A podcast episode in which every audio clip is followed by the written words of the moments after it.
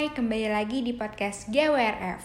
Di episode kali ini, kita akan berbicara tentang budaya populer Korea. Nah, kalau misalnya kalian perhatikan, banyak banget sekarang karya-karya kreatif dari negeri Korea ini, yang mana dinikmati oleh anak-anak muda, bahkan dari semua umur. Bisa musik, film, dari novel, Novel-novel tersebut disebut juga K-fiction dan sudah banyak loh terjemahannya dalam bahasa Indonesia. Tapi nggak sedikit nih, ternyata banyak loh remaja Indonesia yang membuat K-fiction juga. Bahkan karya-karya mereka sudah masuk dalam kategori bestseller yang sudah dibukukan. Nah, saat ini kita akan berbincang dengan salah satu penulis dari K-fiction. Mungkin kalian udah nggak asing nih dengan namanya yaitu Asabel Audida.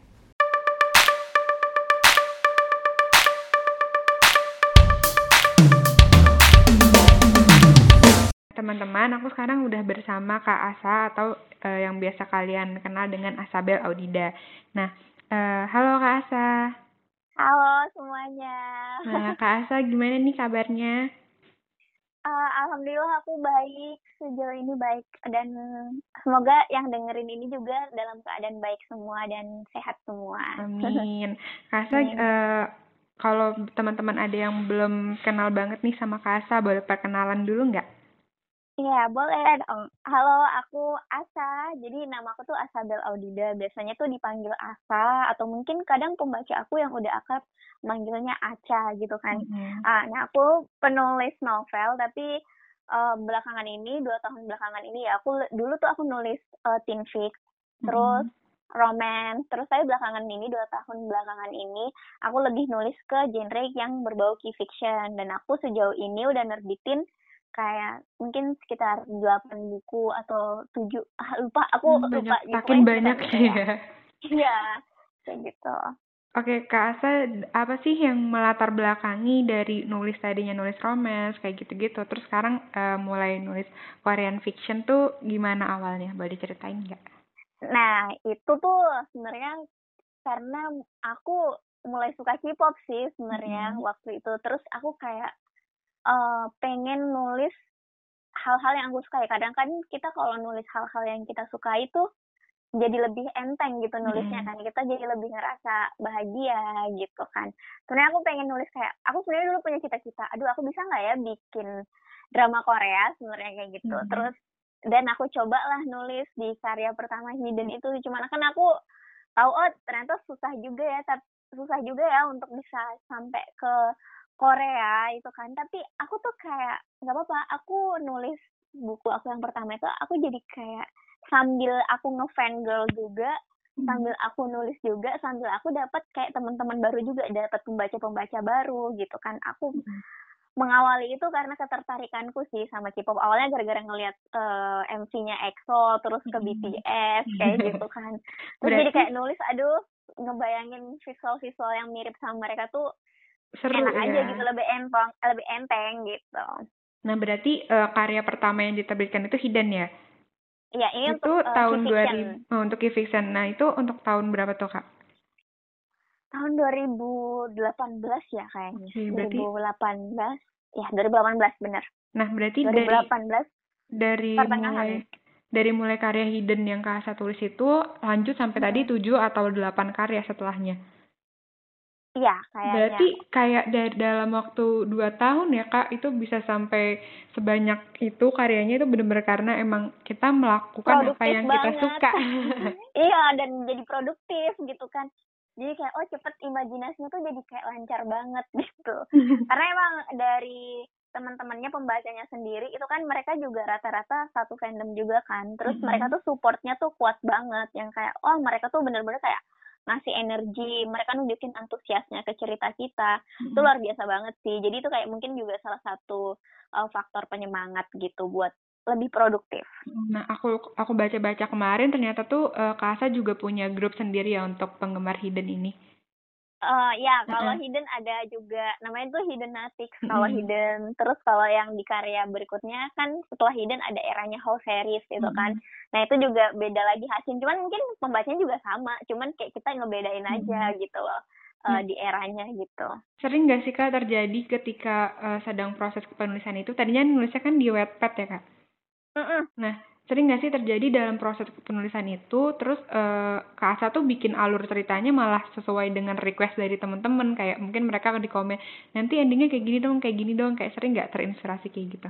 Hmm, sebenarnya sih uh, nggak juga ya. Cuman aku hmm. tuh lebih kayak ngelihat responnya gitu loh. Karena kan hmm. kalau di webpad kan kita bisa tahu engagement dari sebuah bab itu gimana hmm. sih hype-nya kalimat-kalimat apa aja sih yang bikin mereka senang atau bikin mereka jadi histeris atau mungkin hmm. jadi bikin mereka jadi kayak oh kadang kita pengen oh sekali bikin membaca emosi deh atau gimana biar mereka feel gitu jadi yeah. aku lebih terinspirasi kayak gitu kayak misalnya oh kalau di kalimat oh kalau ini pembacanya kayaknya seneng deh nah aku sebenarnya pengennya sih sebenarnya lebih nyenengin pembaca ya jadi hmm. aku belajar dari bab-bab sebelumnya oh iya mereka responnya seperti ini. Jadi kadang sometimes aku ya udah di bab berikutnya aku akan banyakin lagi adegan-adegan yang mungkin bikin mereka tergugah buat komen nih gimana kayak gitu. Jadi ada hmm. serunya ketika mereka ngebaca. Lebih kayak gitu sih aku. Dari kalau untuk endingnya sendiri apakah aku hmm. terpengaruh sama membaca? Sebenarnya enggak karena aku juga punya pemikiran di uh, prinsip aku kalau dalam hmm. nulis ya udah aku nentuin endingnya seperti itu cuman emang respon pembaca itu untuk menentukan alurnya itu loh hmm. kayak gitu loh alurnya dalam itu prosesnya gimana? gitu ya hmm, endingnya hmm, tetap tapi mungkin untuk menuju ending tuh ada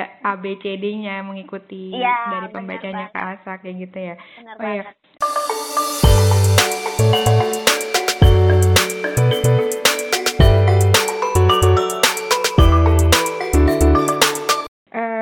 Dari awal menulis di Wattpad nih Kak, itu sudah berapa buku sih yang diterbitkan?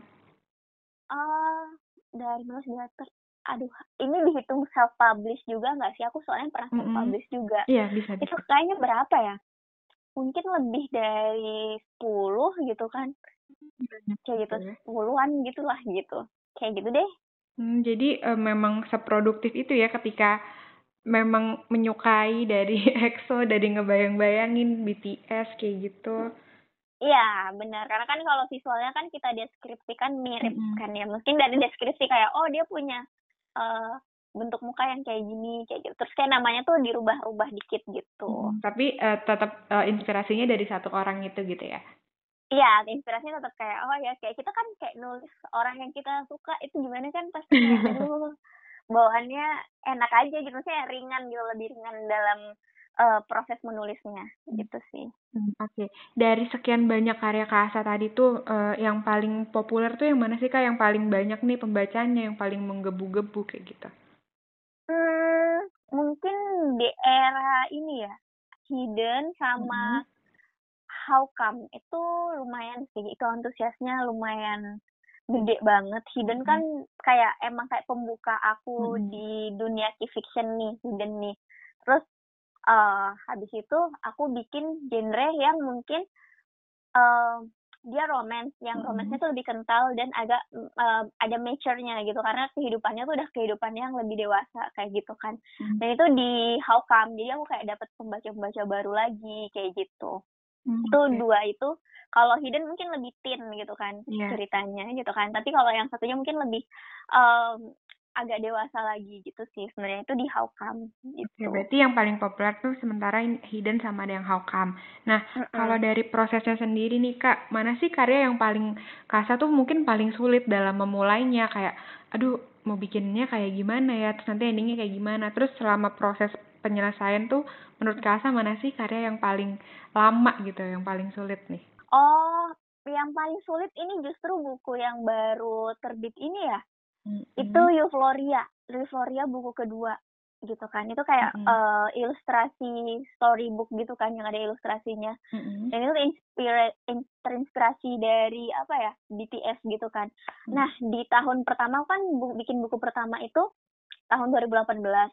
Hmm. Harusnya nerbitin buku kedua itu 2019, tapi aku baru bisa di 2020 dan itu susah banget ketika nulisnya. Dulu aku nulis itu gampang karena aku masih baru jadi army lah, baru jadi fansnya BTS itu kayak, aduh kayak apa ya kayak oh, kita kayak ngenalin orang baru tuh kayak aduh penasaran penasaran gitu kan. Jadi kayak pengen nyeritain terus apa sih yang kita tahu tentang dia kayak gitu. Apa kita ngerasain kayak kita uh, falling in love gitu loh baru pertama kali cinta gitu tapi gara-gara di 2019 ini aku justru menghabiskan waktu aku untuk ketemu BTS maksudnya kayak hmm. aku dari aku konser itu ada berapa ya? Ada lebih dari lima atau tujuh konser BTS yang aku datengin gitu. Maksudnya mm. datengin tujuh kali lah aku ketemu dia dalam berbagai acara gitu kan.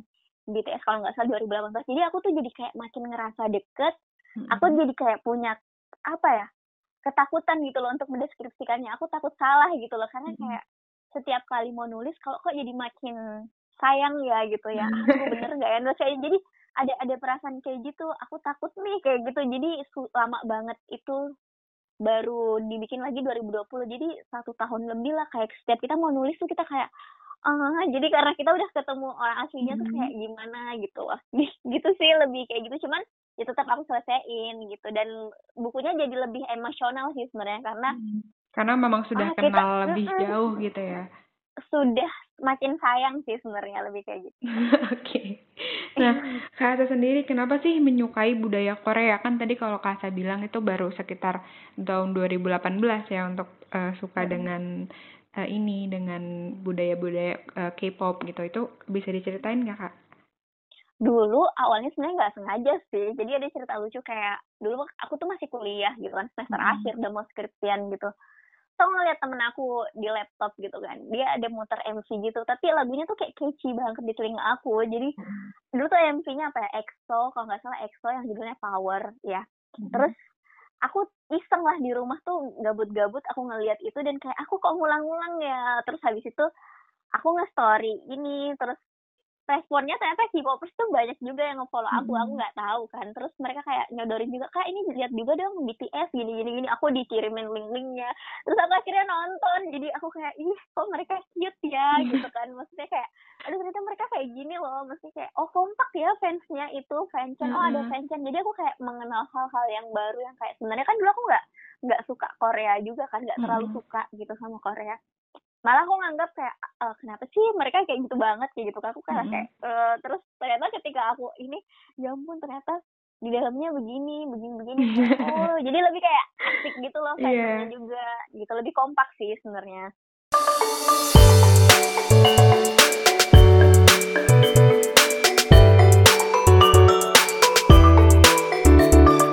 Nah, uh, kalau gitu menurut Kasa sebagai fan girl nih sudah menjadi fan girl ya tentunya sekarang. Nah, menurut Kasa tuh perbedaan dari cerita-cerita uh, budaya Indonesia terus uh, sekarang sudah mulai menulis uh, Korean fanfiction itu tuh yang paling menonjol di perbedaannya tuh apa sih? Karena kan Kasa juga sebelumnya sudah menulis buku-buku -uh. tentang uh, Indonesia juga kan kayak gitu. Iya betul banget. Jadi perbedaannya itu satu dari segi gaya bahasa ya. Mm-hmm. Dari segi gaya bahasa, kalau misalnya aku nulis um, uh, apa fiksi Indonesia gitu kan, pastinya kita pakai bahasa kamu, lo, gue kayak gitu kan, mm-hmm. lebih kayak gitu.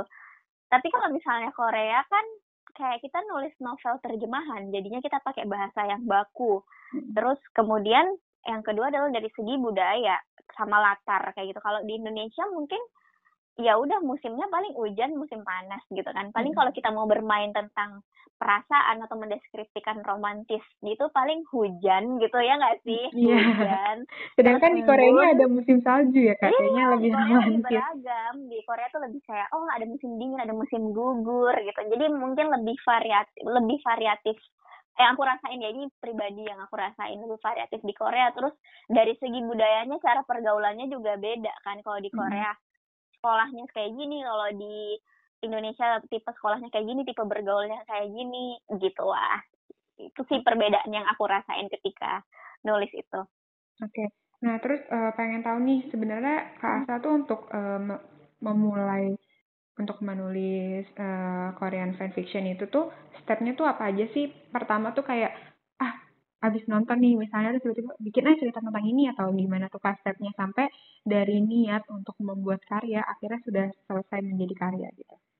Hmm, aku sih sebenarnya orangnya lebih kayak kalau dapet inspirasi itu lebih spontan ya. Aku hmm. paling banyak tapi dapat inspirasinya ketika aku denger lagu. Hmm. Jadi aku denger-denger lagu-lagu yang slow, yang ballad gitu kan yang uh, soundtrack soundtrack drama Korea tapi dalam pikiran aku tuh aku tuh kayak ngebuat video klipnya sendiri kayak aku ngedirect video klipnya sendiri gitu loh hmm. jadi satu video klip itu aku bisa jadi satu sebuah satu novel gitu atau satu cerita hmm. dari video gitu. klip yang mungkin cuma hmm. beberapa menit ya tapi bisa iya. dijadikan novel iya lebih kayak gitu sih terus kemudian kalau aku nulis cerita aku tuh sebenarnya kayak udah nentuin endingnya sih jadi hmm. Ketika aku nulis aku tuh nggak tersesat gitu entah eksekusinya nanti alurnya bagaimana aku tidak pakai kerangka tapi hmm. aku sudah tahu endingnya akan kayak gini jadi aku udah tahu misalnya tuh aku dari Makassar ya tapi aku udah tahu tuh tujuanku misalnya mau ke Jakarta tapi hmm. entah ke Jakartanya naik kereta kayak atau naik pesawat atau mungkin jalan kaki terus hmm. berenang kan kita nggak aku pikirin tapi asal aku tahu endingnya dulu ini bakal bagaimana jadi ketika hmm. aku di jalan mungkin kan biasa kalau penulis tiba-tiba ngeblank gitu di tengah jalan tapi hmm. at least aku tahu tujuanku di awal tuh ya ke Jakarta gitu. Hmm, Oke. Okay. Nah gitu. tadi menyinggung nih um, Kak hmm. tadi bilang mungkin pernah ngeblank di perjalanan hmm. atau yang kita kenal sebagai writer's block ya. Bener nah, banget. Nah, Kak tuh gimana sih cara menghadapi writer's block sendiri ini? Nah, sebenarnya kan setiap penulis beda-beda ya menghadapi hmm. writer's block itu. Karena penulis, aku percaya kalau setiap penulis tuh punya ciri khas sendiri gitu. Apa yang aku terapin itu belum tentu juga bekerja di penulis lain. Tapi ini aku sharing ya, kalau aku tuh gimana. Kalau aku tuh yang pertama aku pertama tuh aku denger lagu. Aku bakal denger lagu lagi karena biar bangkitin mood. Hmm. Kedua, biasanya aku ngebaca ulang cerita-cerita aku lagi yang misalnya kalau di webpad kan kita baca bab-bab sebelumnya itu menurutku bisa merangsang uh, apa ya imajinasi kita lagi hmm. atau mood kita lagi untuk ke bab berikutnya karena kita kayak oh mencintai cerita kita lagi oh ya kita udah bikin alur hmm. segini jauhnya ya terus kemudian yang ketiga biasanya baca-bacain komen pembaca juga itu sangat berpengaruh loh powerful sih menurutku yeah. komen-komen pembaca ketika kita lagi kayak ngerasa aduh aku stuck banget nih terus kita ngeliat oh ternyata ada orang yang ngedukung kita itu mm. benar-benar uh, pemicu semangat juga sih kalau misalnya uh, writer's block gitu paling aku tuh coba hmm, baca-bacain buku-buku atau cerita-cerita penulis lain biasanya hmm. kan kita tuh jadi kayak oh kita ngebaca tulisan yang baru tapi tiba-tiba kita ngebaca satu part oh ada diksi yang nge apa ya nggak buat kita oh iya ya ini kayaknya uh, aku jadi semangat nulis lagi ya. Kayak hmm. kita mencontek cerita dia bukan? Kayak gitu. Tapi kita jadi kayak semangat juga. Oh ya ya ya udah deh aku nulis lagi gitu sih kalau mungkin terinspirasi kayak orang aja ya. bisa loh bikin karya sebagus ini jadi kak Asa juga pasti ya. bisa untuk nyelesainnya gitu kali ya Iya, bahkan kadang ke, uh, keliat sama satu diksi aja, sama satu kata aja tuh aku bisa langsung kayak, oh aku hmm. bangkit nulis lagi. Kadang aku juga ngeliatin orang-orang yang sukses gitu loh. Biasanya kalau lagi aku ngeliat orang-orang yang sukses, terus kok dia bisa ya kayak gitu kan. Pasti orang-orang yang sukses ini juga pernah mengalami lah ya, writer's block atau gitu. hmm, bukan writer's block aja kayak konten kreator pun mengalami tuh kayak, aduh hmm. mau ngapain lagi ya. Tapi aku percaya kalau orang-orang yang sukses itu mereka adalah orang-orang yang bisa mengalahkan uh, writer's block atau unmood mereka. Biasa kan kita unmood tiba-tiba nggak mood gitu kan. Terus kalau aku mikir ke diri aku, kalau misalnya aku nggak bisa, aku kalah sama mood aku yang naik turun, aku nggak bisa ngalahin mood aku ya kapan aku jadi sukses. Kadang aku mindset aku coba doktrin diri aku sendiri hmm. untuk itu sih. Itu makanya kadang jarang sih sebenarnya aku kayak writer's block banget itu jarang. Lebih kayak main di mood aja sih sebenarnya. Hmm.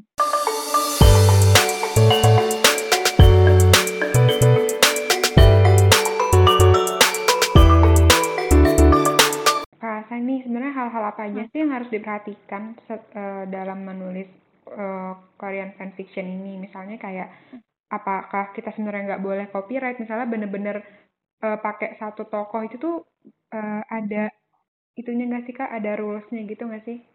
Mm -mm. Uh, kalau dari aku ya sebenarnya aku dari sejak era hidden karena mm -hmm. aku tuh aku aku balik lagi aku kan sempat bingung bahwa sebenarnya aku tuh dulu punya impian bisa nggak ya ceritaku ini di webtoonin atau misalnya uh, di drama Koreain gitu loh jadi hmm. ceritaku ini harus dikenal sampai di Korea maka dan aku tuh dari dulu udah tahu dari zaman aku aku dulu pernah ngefans Justin Bieber kan hmm. aku juga dulu nulis fanfic tentang Justin Bieber dan aku tuh tahu bahwa fanfiction itu nggak bakal bisa diterbitin kalau pakai nama asli gitu kan. Hmm, Jadi gitu. semenjak di era hidden itu aku tuh udah ngeganti namanya kayak misalnya Chanyol gitu kan. Misalnya hmm. ada yang tokoh kayak kita ngeliat visualnya kayak Chanyol.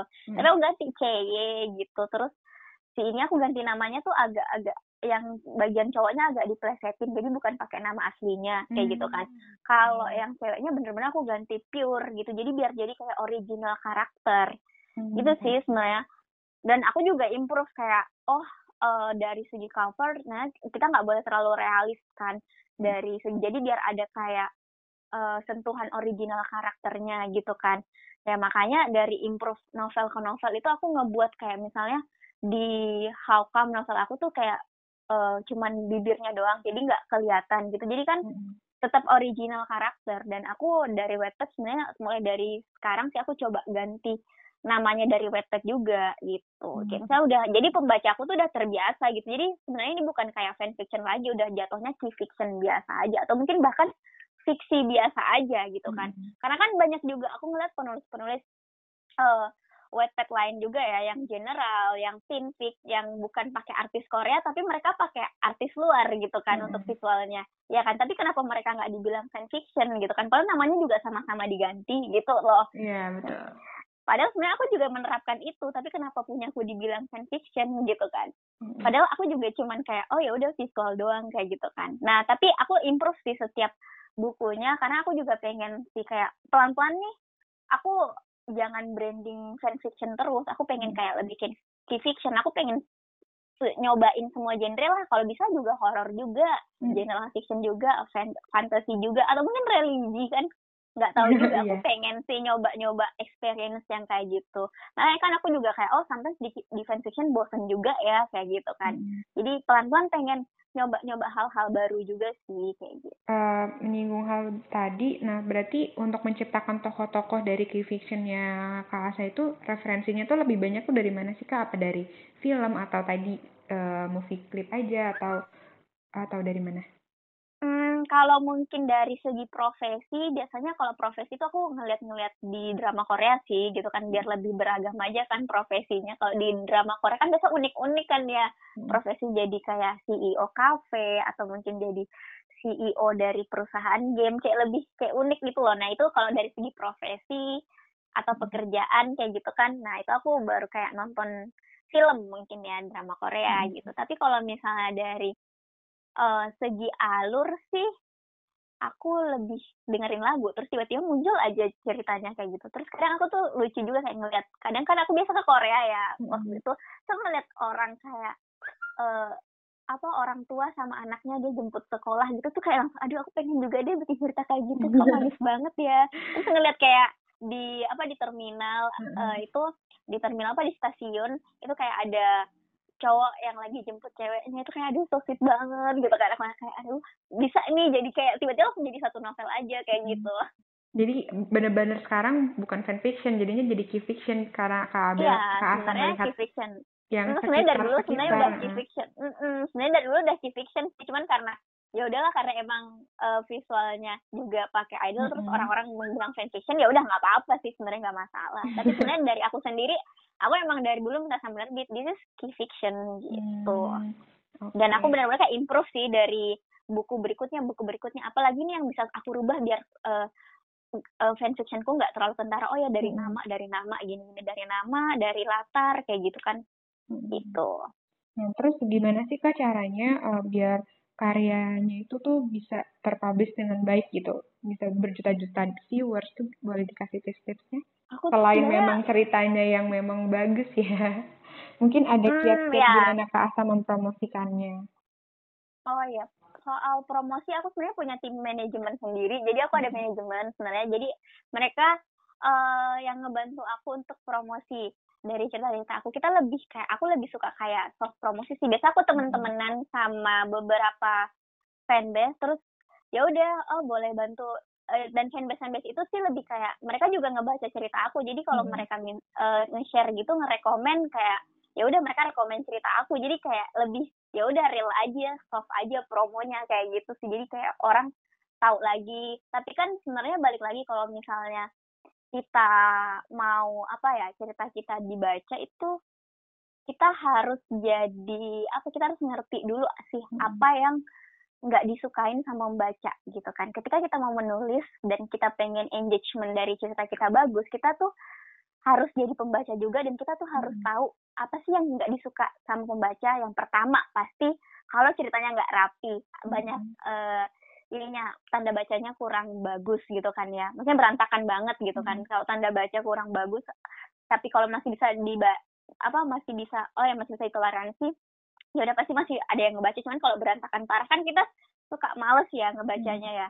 Kayak gitu dari segi peletakan paragraf terus uh, kedua kalau autornya lama update gitu kan kita juga males kan ya. Iya, nah itu kita harus cari tahu dulu sih apa sih yang kalau bikin kita kesel sama out, maksudnya sama sebuah cerita atau sebuah autor gitu. Hmm. Terus kayak misalnya autornya galak atau nggak pernah berinteraksi gitu kan, gitu kan kita harus mempelajari itu. Nah itulah yang jangan kita terapkan di tulisan kita Hmm. gitu.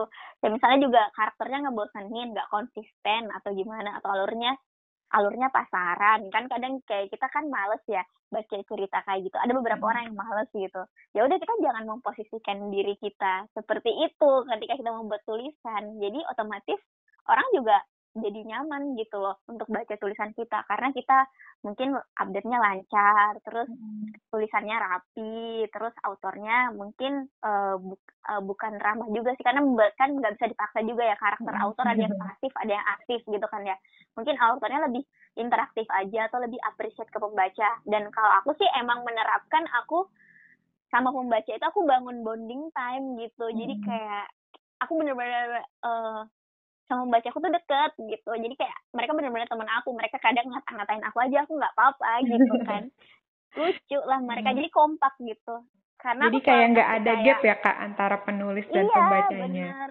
jadi kayak aku juga sering kalau aku sih lebih kayak aku aku selalu percaya bahwa pembaca itu adalah energi atau sayap aku gitu kan. Mm-mm. jadi kayak mereka memberi aku kebahagiaan lewat komen-komen mereka gitu. Sometimes tuh ada waktunya aku tuh appreciate mereka juga dengan konten-konten lain. Misalnya kayak aku ngasih mereka hadiah.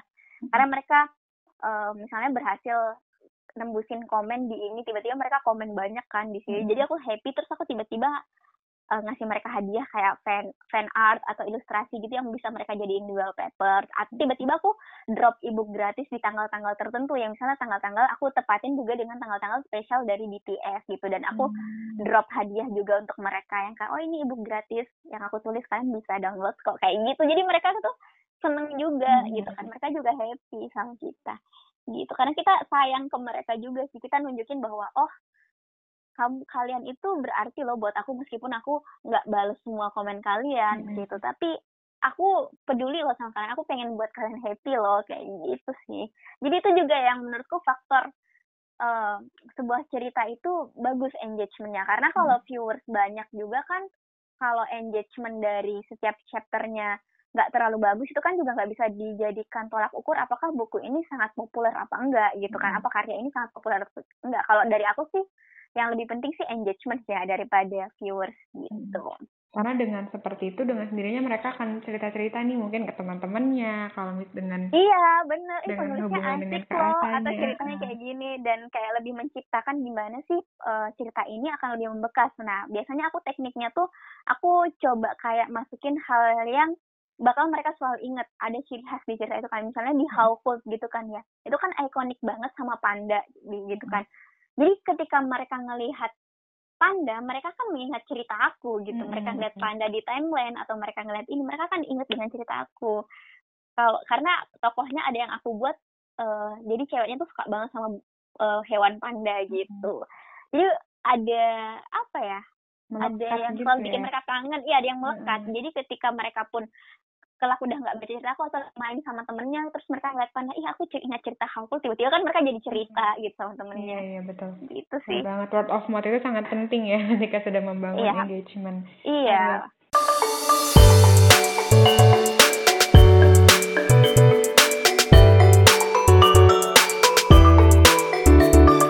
Kasa, eh, pertanyaan terakhir nih, Eh, untuk Mm-mm. saat ini eh, di masa pandemik ini, eh, apakah membuat Kasa lebih apa ya, ba- lebih banyak berkreasi lagi? Terus ada nggak sih sekarang karya yang sedang dikerjakan atau eh, yang ingin bahkan sudah ingin segera terbit? Hmm, kalau sekarang ah, jujur ya 2020 ini Mhm. sebenarnya kan kita tahu ya gimana 2020 ini bikin stres semua orang dari awal tahun.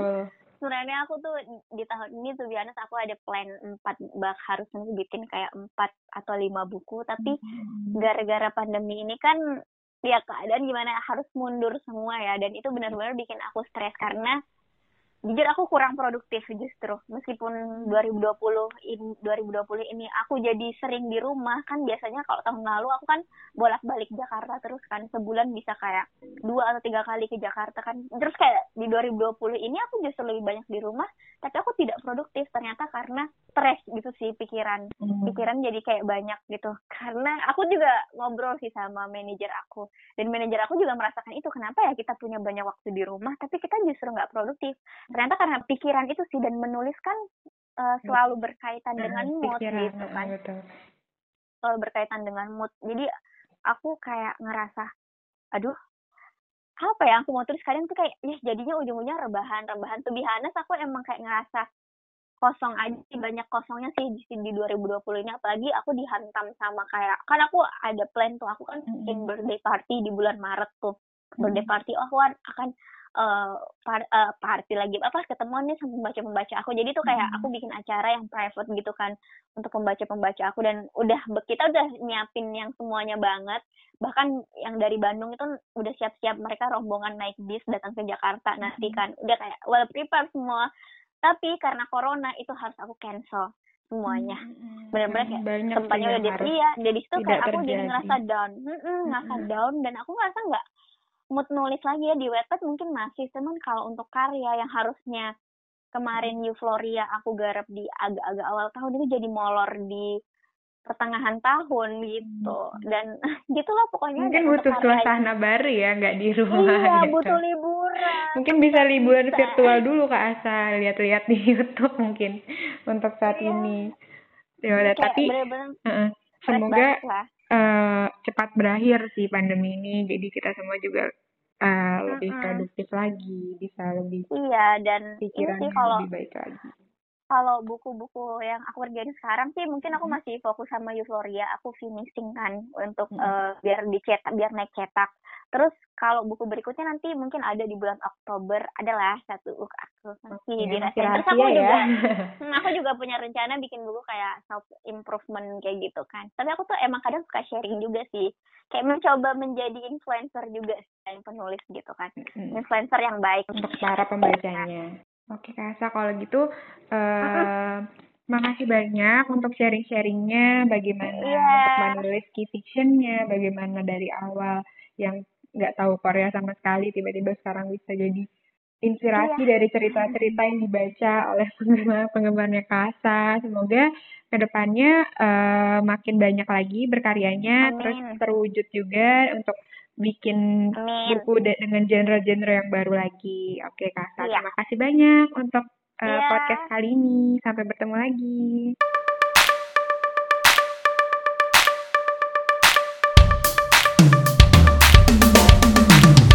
Gimana perbincangan dengan Kak Asabel Audida? Keren kan? Jadi berawal dari fangirl, sekarang sudah menjadi penulis kayak fiction yang terkenal. Sudah menerbitkan beberapa karya yang menjadi buku bestseller Semoga teman-teman juga terinspirasi dari Kak Asa untuk tetap berkarya, tetap menulis dengan tips-tips yang sudah diberikan. Untuk kalian yang ingin membaca karya-karya dari Asabir Aulida, kalian bisa langsung ke Gramedia terdekat atau menggunakan layanan pesan bayar antar dari Gramedia. Jadi kalian tinggal WhatsApp, terus bukunya diantar. Oke, para pendengar setiap podcast GWRF, sekian untuk podcast episode kali ini dan sampai bertemu di episode selanjutnya.